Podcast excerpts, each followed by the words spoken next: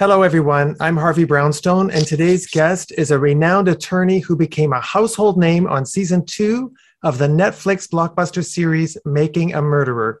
She's dedicated her career to seeking justice for those who were wrongfully arrested or convicted and whose civil rights were violated. She's achieved 20 exonerations for wrongfully convicted clients, and she consistently wins record breaking damage awards. She's won dozens of accolades and awards, including the American Bar Association Pursuit of Justice Award, the Ron Perlman Outstanding Service Award by the Litigation Council of America, and the Illinois State Crime Commission Champion of Justice Award. She's consistently named on the list of top trial lawyers, and the Chicago Tribune named her one of the most influential women in America. I'm delighted and truly honored to welcome Kathleen Zellner to our show. Kathleen, thank you so much for joining us. Oh, it's my pleasure. Thank you. Kathleen, as you know, our show is filmed in Canada, and I see that you went to Concordia University in Montreal.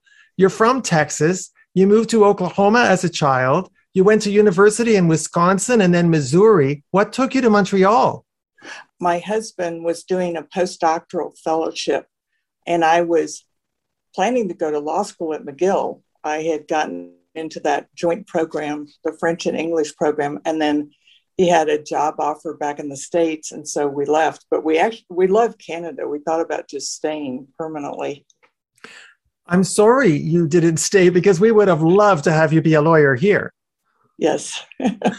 Kathleen as you know the vast majority of lawyers specialize in one area of law but you have the rare distinction of having won major verdicts in criminal and civil cases including medical malpractice how in the world do you keep on top of all those areas of law and procedure? Well, I think, you know, I did them in sequence. So I started out doing the med mal defense for doctors. And then when I started my own firm, I switched to plaintiffs' medical malpractice. But at the same time, I started working on wrongful conviction cases. So I I was working on, you know, those areas of law at the same time. But I think it helped me because I understood civil litigation process in addition to the criminal litigation process, which are both quite different. Do you think that having expertise in civil litigation makes you a better criminal lawyer? Oh, absolutely, because I was so familiar with working with experts. You know, all med mal cases are won by expert opinion and testimony. And so I was extremely comfortable with working with doctors that was easy to transition to other scientists. And I think that's an area in criminal law that's very neglected because of the, the scarcity of resources. Many defendants simply don't have a proper presentation of their case forensically. And a lot of times that's the key to success. And so, yes, that's helped me tremendously having that background. Another unique thing about you is that you do trials and appeals, which is rather unusual, isn't it? I think that it is. I started as an appellate clerk, so that was my training, and I envisioned being an appellate attorney. But once I set foot in a courtroom, I found doing trials really exhilarating and thought, you know, the, the appellate process is interesting, but my real heart my heart was in doing litigation at the trial level. I love doing jury trials. I can just imagine. What inspired you to focus your law practice on seeking justice for wrongfully convicted people? Well it started out kind of you wouldn't have expected a good prognosis because i was i had some clerks that were finishing law school and they wanted me to take a death penalty case because they thought it would be interesting. It would be complex and interesting. So we jumped in and got appointed on an, a death penalty case, but the client was a suspected serial killer. And so that took us down, you know, a long road with a lot of interesting legal issues, conflict of interest, with his trial attorney having received payment from the key prosecution witness. It was just full of issues. But I also realized that my client was guilty of you know many other murders and and he upon his death he had given me permission to release confessions to other murders the place that allowed me to be appointed it was a federally funded organization They called back and wanted me to take a second death penalty case because they liked the way I investigated cases, but they told me that this individual was innocent. And it turned out to be Joseph Burrows. And it was one of the first cases in the world of, of someone being exonerated from the death penalty. So that really changed my focus, I think, of what I wanted to do. I kept doing the civil trials, but when I would compare, you know, multi-million dollar verdicts with saving someone's life, there really wasn't a comparison. So, you know, now I would say we're probably 90% focused on wrongful convictions. Is there one particular reason that accounts for an innocent person being convicted? I think the single biggest reason that an innocent person is convicted is that a prosecutor is willing to, I, I think, willing to bend the rules, willing to do things that are unethical to secure that conviction, whether it's withholding evidence, fabrication of evidence. It's, it's a mindset on the part of prosecutors that causes uh, wrongful convictions. I, I was just consulted on a case today from Pennsylvania where the prosecutor, who's now deceased, is responsible for probably six to 12 wrongful convictions. There was a pattern. It's the same thing we used to see in medical malpractice 5% of the doctors committed all of the malpractice. And I think this is true of, of corrupt prosecutors, but that's where I think it it starts, the police really are dependent upon the prosecutor to carry forward with charges that you know may be based on evidence that's withheld fabricated. They're working in conjunction but ultimately the decision is made by the prosecutor. Are there certain personality traits that you have to have in order to be an effective litigation lawyer yes i think there's a level of tenacity and aggression. But I think part of the problem is that there are attorneys that are simply not motivated by trying to find the truth or seek justice. They just have, you know, very aggressive personalities and they can be quite effective in a courtroom on cross examination. But I think a lot of times cross examination is used more as an abusive tactic than trying to get to the truth. I always tell my attorneys we can't win the case on cross examination. We have to have substantive evidence that proves innocence. When you're defending an innocent man or woman, it's not the same as just getting up and talking about reasonable doubt. You've got you've got to be much more aggressive in trying to point to uh, who the real killer is because juries want solutions. They want to think someone's being held accountable. I often think that young lawyers are influenced by the lawyers they see on television. And that's where they seem to develop their cross examination skills or lack thereof. Yes. I absolutely think that young lawyers are influenced by television cross examiners. And I see them in court, and usually it's it's somewhat humorous because they'll usually dig a very deep hole. Because if you get a sympathetic witness and you're just attacking them juries do not like that kind of lack of decorum lack of respect and it backfires. Does it ever. Now you're known for using creative trial strategies in your litigation. What do you think sets you apart from other trial lawyers i think in the criminal arena, it's because I think that you must reconstruct you must reconstruct the state's case to demonstrate to the jury that it's physically impossible, that it's scientifically impossible. But over the years, even in my medical malpractice cases, I've resorted to a lot of recreation techniques. You can explain things verbally, but but it's so much more effective to demonstrate it visually. I think that's a huge thing that separates attorneys. You know, the, and a lot of the very effective prosecutors are able to reenact things for the jury. Yeah, that's a very, very good point. Uh, one of your most spectacular successes is the Kevin Fox case. He was wrongfully convicted of killing his three year old daughter. You described that case as exhilarating and traumatic. What made that case stand out among all of your successes?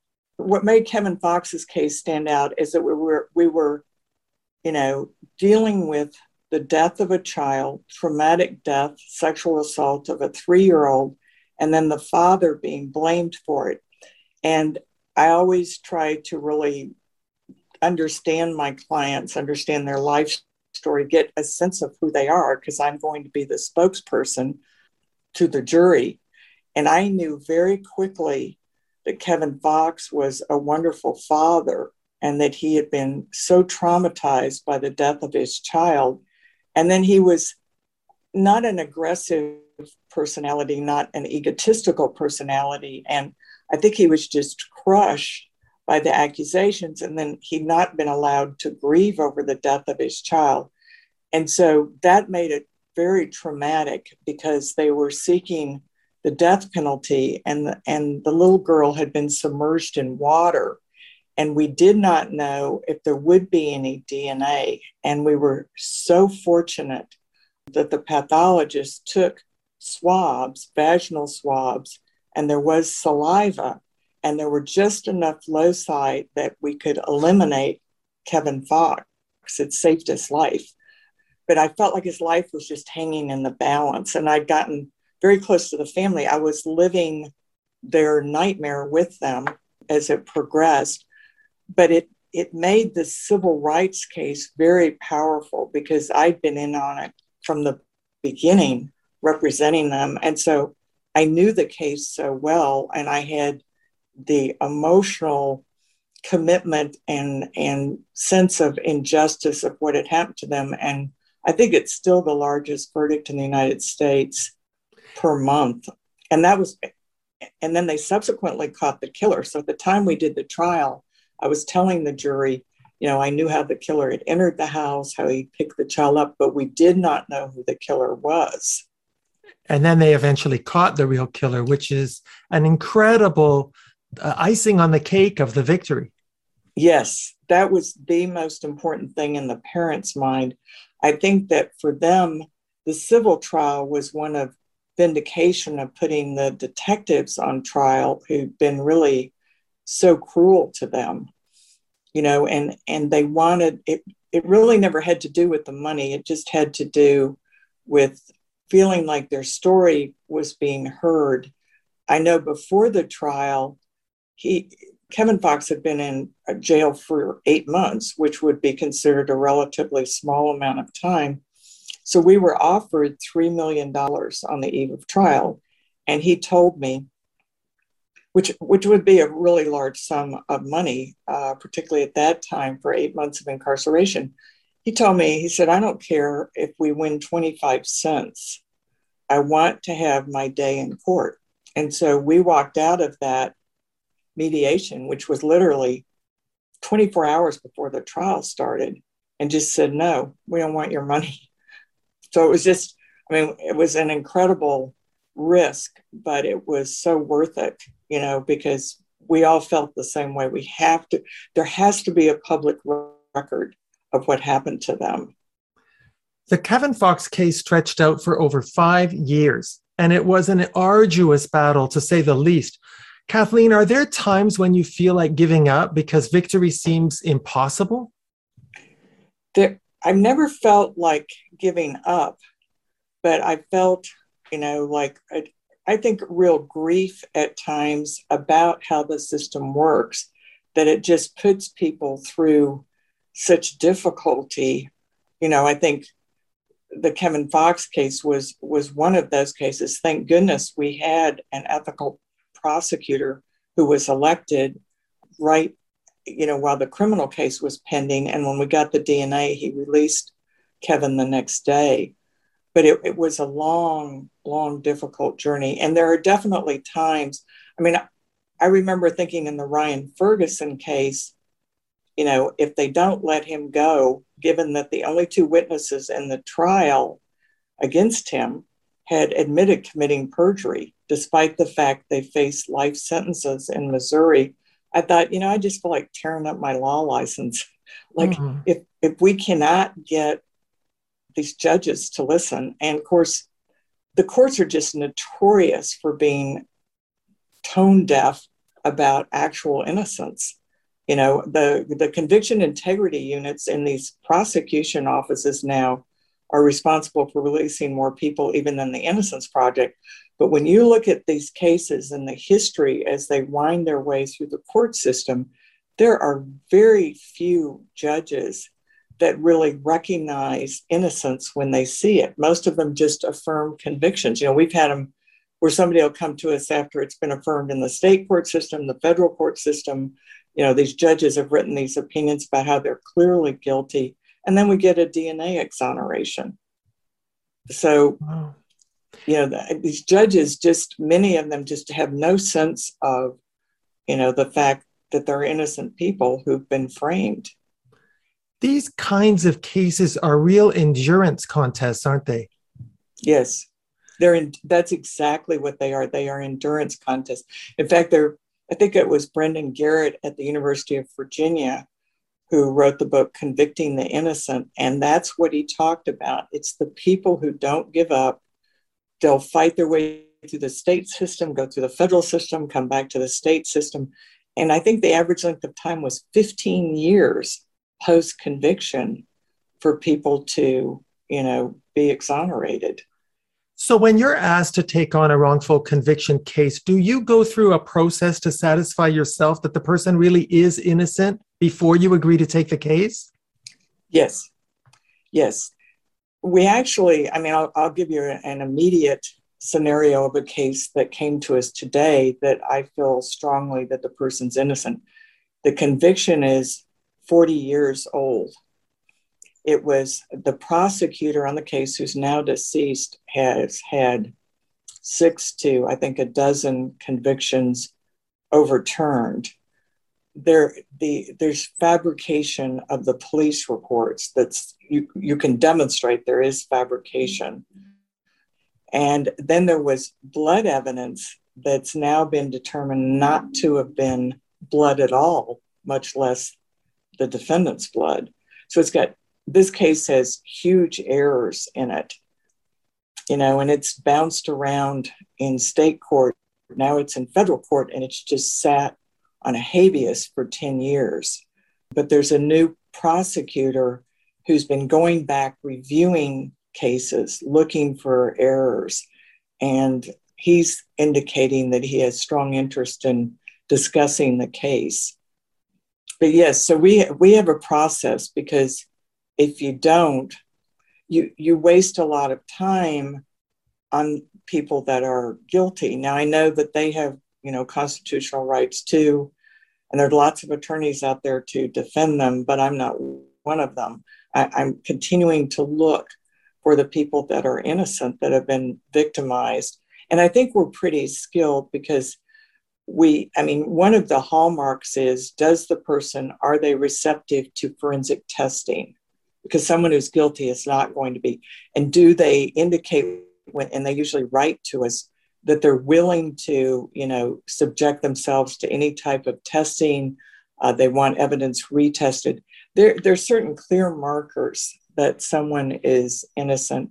The other thing that we've noticed, and it's very consistent, that people, when they're innocent, no matter what type of plea deal is offered to them, will not take it. So I'll give you a current example. We have a case that's set for trial. I'm hoping the charges get dismissed on it. But when I became the attorney on it just a few months ago, so it got reversed by the Illinois Supreme Court, the murder conviction got reversed, came back for a second trial. We brought in experts. I think we've shown that it's not even a murder case, that this woman died of natural causes. The prosecutor who'd done the first trial made an opening offer to me of involuntary manslaughter for time served. Now, this is someone who spent seven years in prison on a 26 year sentence for first degree murder. And he's reducing it to involuntary manslaughter once he sees the expert reports, and that my client can walk out the door that day. So, just to test my theory, I just presented it to the client, which of course I'd be obligated to do, but without reacting either way. And he said to me, I wouldn't plead guilty to jaywalking. And that's always, that's consistently what I've, and I know some people get forced to plead guilty. They have poor representation and they are innocent. But it's after someone has served a lot of time and an approach is made to them to plead guilty. We have not yet had a client that would agree to that. So, even though it meant staying in custody until yes. the hearing. Yes, absolutely. Yeah. Now, you're well known for the high damage awards you've won for your wrongfully convicted clients. You got $15.5 million for Kevin Fox, $11 million for Ryan Ferguson, $9 million for Ray Spencer, just to name a few. What do you think is the key to convincing a jury to be generous in damage awards? I think what you have to do, it's really the client that does that. So the client has to be able to explain and articulate what it's like to be innocent and imprisoned in an American prison. And I think those clients, if we use that sample, now Kevin Fox wasn't in as long, but he was able to articulate. He kept a diary. And during the federal trial, he read parts of the diary, you know, about missing his wife and his son. And it was gut wrenching. Ryan Ferguson was extremely articulate about explaining, you know, he went into prison as a relatively skinny young man, 140 pounds, and his father told him, You are going to have to become stronger, faster. And so he really exercised and, and built himself up because he was terrified. And so he explained that. Uh, we did a bench trial on that case. Ray Spencer was a former police officer accused of molesting his children. So he was a target and he had to fight almost every day that he was in there. And he he was one of them because he ended up getting a PhD in psychology. He was one of the most articulate plaintiffs that I've ever put on the stand to describe prison. That's the key to it because you've got to take the jury into a world that you know they've got some idea watching television but they don't have any idea of the reality of it when someone who's been wrongfully convicted finally has their conviction reversed do you think they ever feel truly exonerated in the public eye in the so does an exonerated person feel that the public believes that they're innocent yeah that's a really good question because I have been astounded how many people, particularly with Kevin Fox, if you have a false confession, then you have a DNA exoneration, then the real killer is caught. You would think that no one would question your innocence, but people do. Really? Yes. And I find that just, I find it really still, even at this point, shocking. It's jaw dropping. It is, it's just, it just makes you wonder about humanity. Like it's just so malicious, I think, that kind of thinking.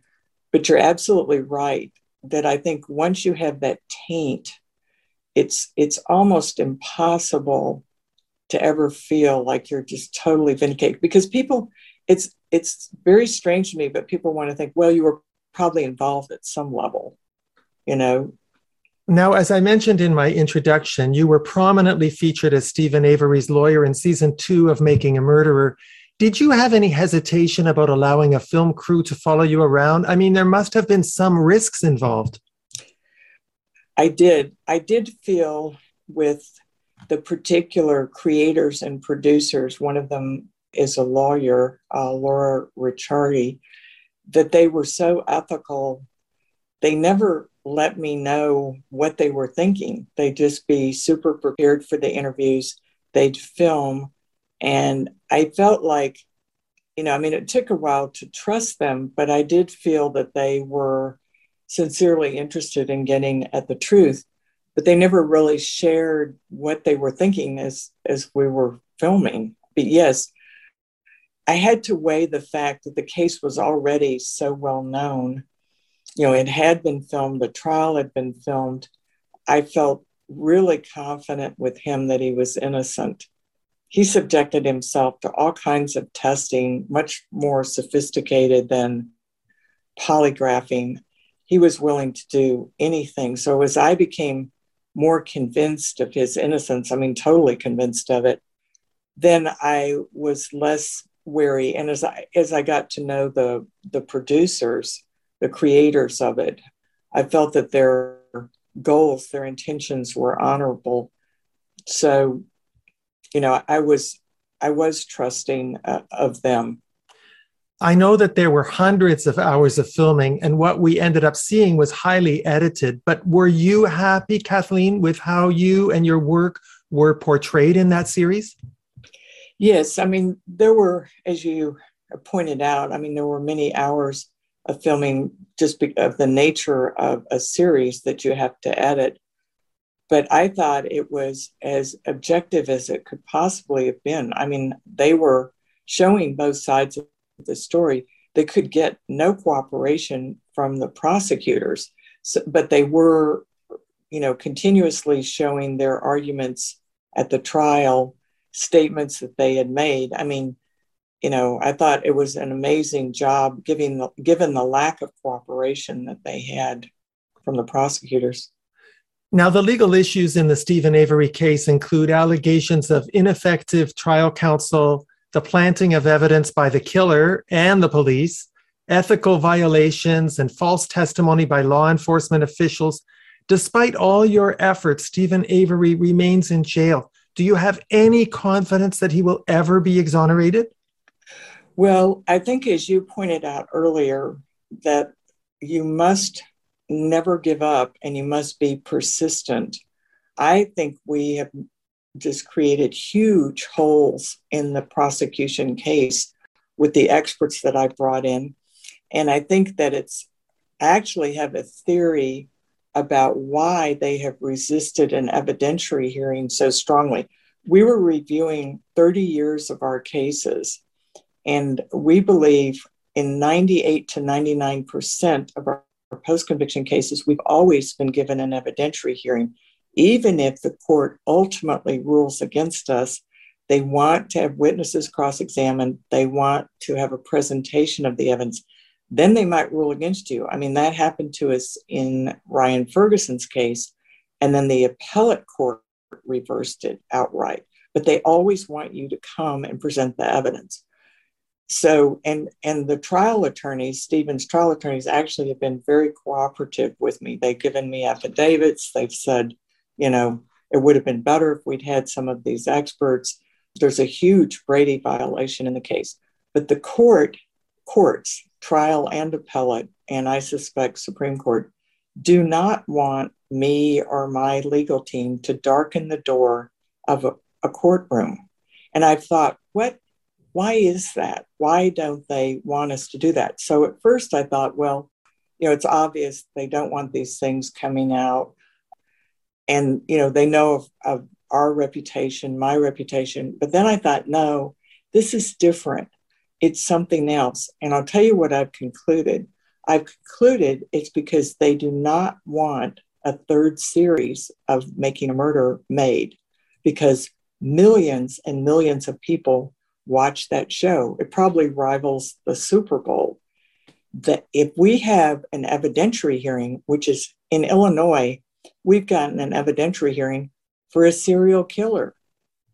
You know, someone, so it is because the evidentiary hearing would have to be public and there'd be cameras and these witnesses would be subjected to cross examination, particularly the person that we think is responsible for the crime.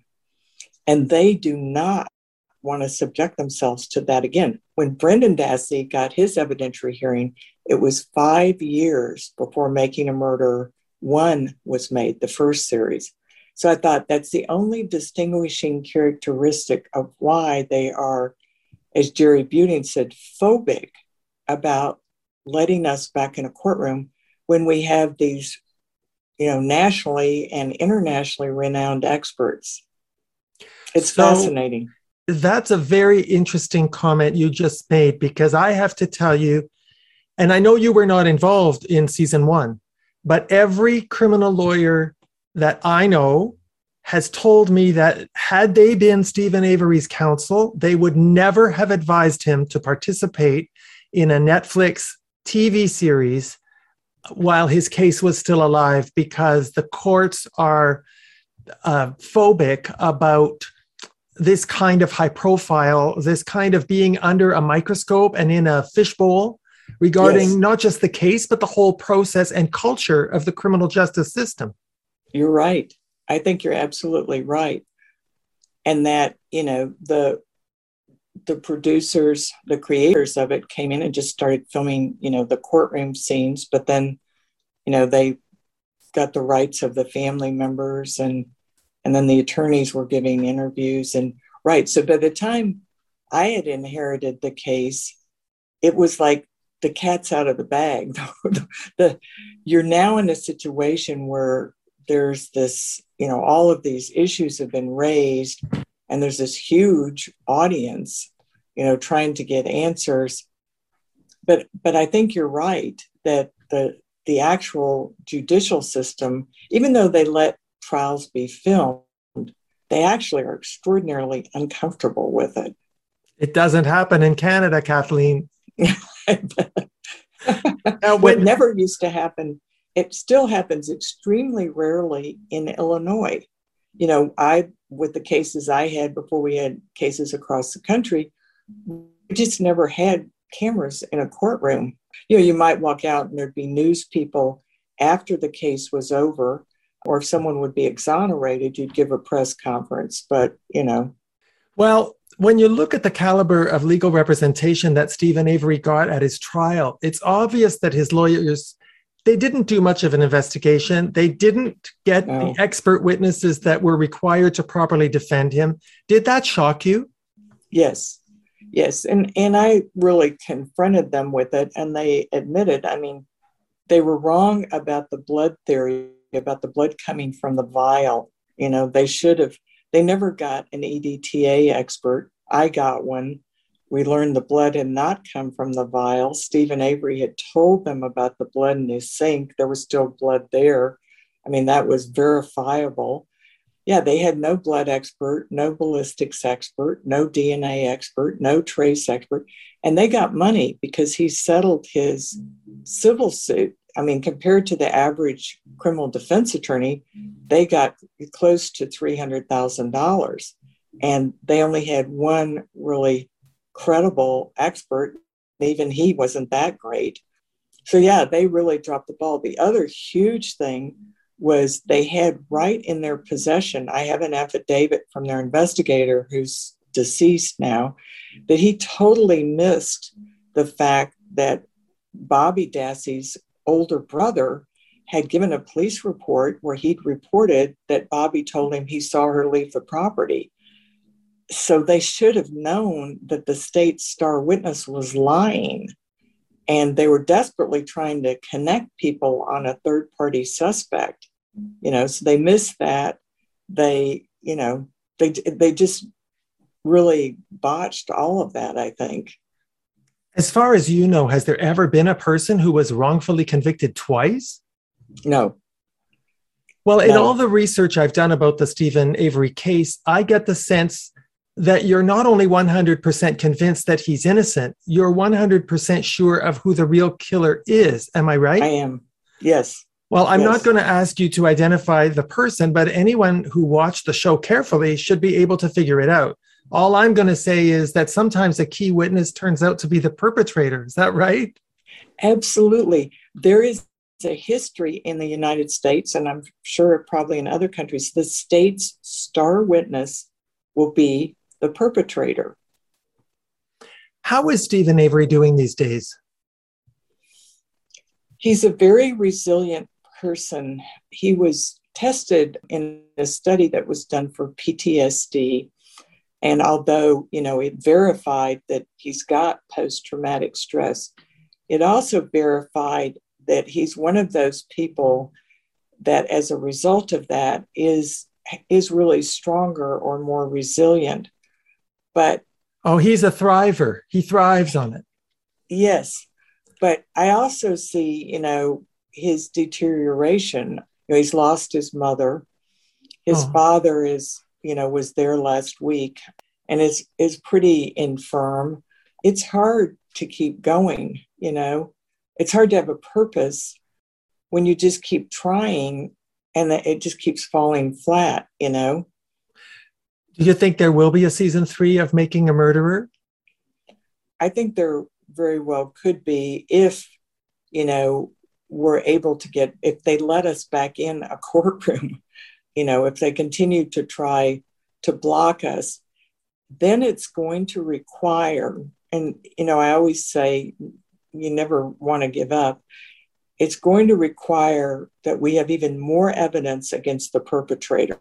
And by that, I mean that someone close, you know, there's a reward offer that's been posted by a businessman anonymously, but it's legitimate of $100,000 for evidence leading to the arrest of the real killer.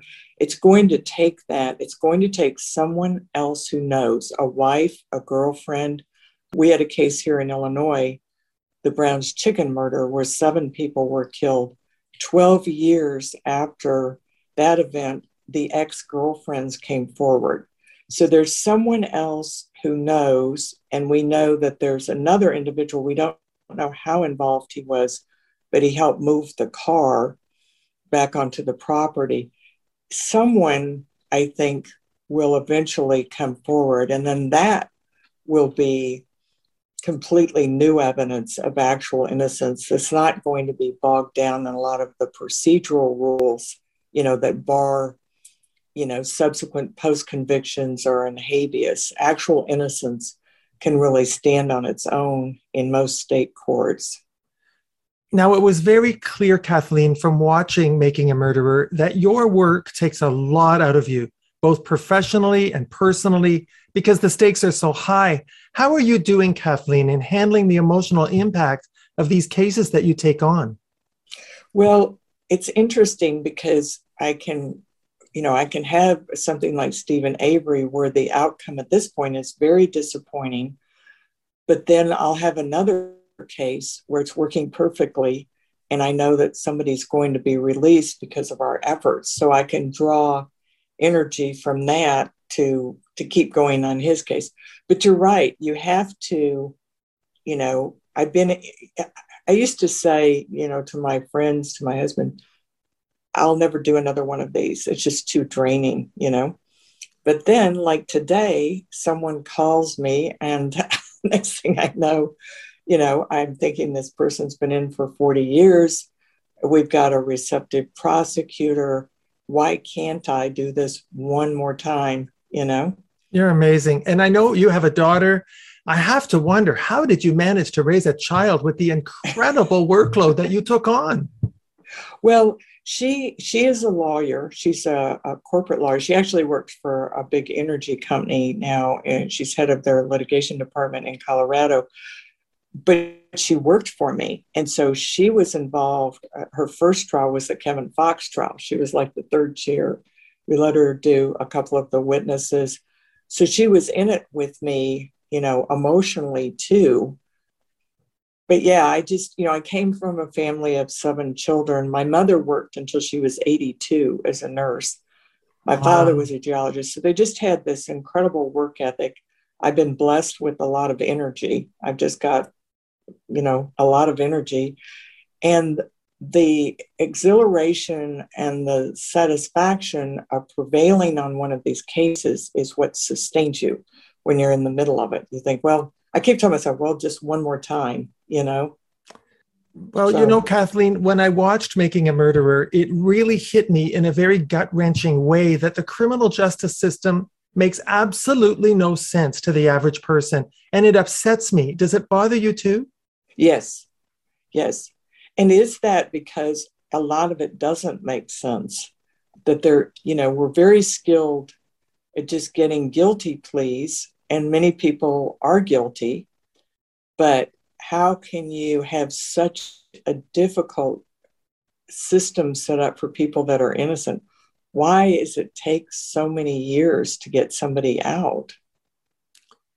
In your opinion, has the criminal justice system, especially the rules of evidence and procedure, have they kept up with new developments in forensics and DNA? Not really, no. no. I mean, you know, there have been states that have actual innocence standards, and, you know, everyone now the states have DNA statutes. But, you know, the prosecutors have come back even with the DNA evidence trying to say, well, that's not really exculpatory. It's just this endless adversarial process. And the only rays of hope I've seen are with more progressive prosecutors, like there's one in Texas, in Houston, uh, Kim Ogg, or here, James Glasgow, or, you know, in some of these other states. It's those individuals that have the power to dismiss charges. And so the solutions to many of these cases do not occur in a courtroom. The court, that's the last, you know, you go in and enter a dismissal order. All of the work and the collaboration has been done with prosecutors working with defense attorneys when the prosecutors are willing to acknowledge that mistakes have been made. What do you think of the doctrine of immunity for police and prosecutors? It's a very bad thing. When you don't, I mean, absolute immunity is terrible, but qualified immunity is too. I mean, no one else has that in their job. And when you are not holding individuals accountable, like we've noticed, even in the cases where we've gotten large civil verdicts, the police uh, insurance pays that money, and the officers very rarely have been disciplined they go right back to work. And in some cases, they've been promoted. So there's a failure of the system to hold those people accountable. Now we're seeing with the police brutality cases some accountability, you know, where people or where officers are being charged with murder, but that's very new. And yeah, it's a terrible doctrine, qualified immunity.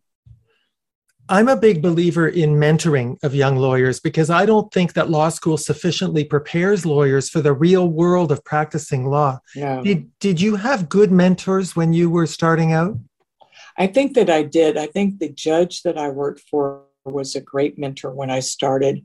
And then I think the individuals that I met, you know, that I was working for, I learned a tremendous amount from them about how to prepare for trial, but I think it would be better if we had a combination of in law schools of classroom study, but then you actually were assigned to a lawyer because that's, I mean, I've gotten so many wonderful ideas and such great work from my young lawyers and clerks, law clerks.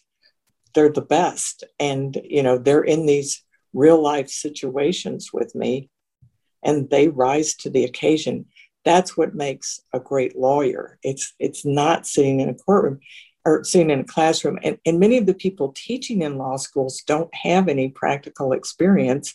And then the ones of us that are out there in the trenches don't have time to be teaching. So I'm really doing it through the people I hire. You know, Boy, are they in. lucky? Are they lucky? what advice do you have for young lawyers hoping to follow in your footsteps in correcting miscarriages of justice? I think to really believe that you can do it as a young lawyer. I mean, Gerry Spence, you know, the famous American lawyer, I think he's probably 90 now, but he's one of the greatest trial attorneys ever in the United States, said, I don't fear the attorney from the big firm. I fear the young woman or young man right out of law school that passionately believes in their client. He said, That's what I fear in front of a jury. And so, you know, I think that you have to experience. I mean, I, I found the experience I had clerking, working for a large firm, being trained to do litigation. I found that invaluable. But then I made the decision I'm going to do something on my own. I know what kind of cases I want and I, I know who I am. I know what I want to pursue.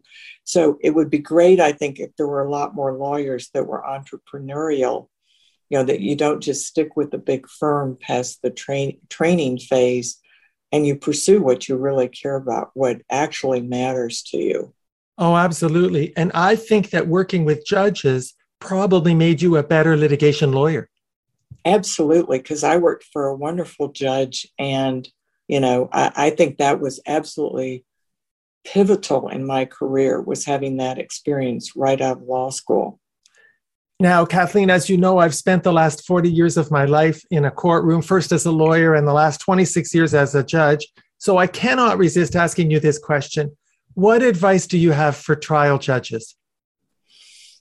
I think trial judges have to really work at setting aside first impressions or biases. I think they have to consider that in making the evidentiary rulings, I think it's very important that juries hear most of the evidence.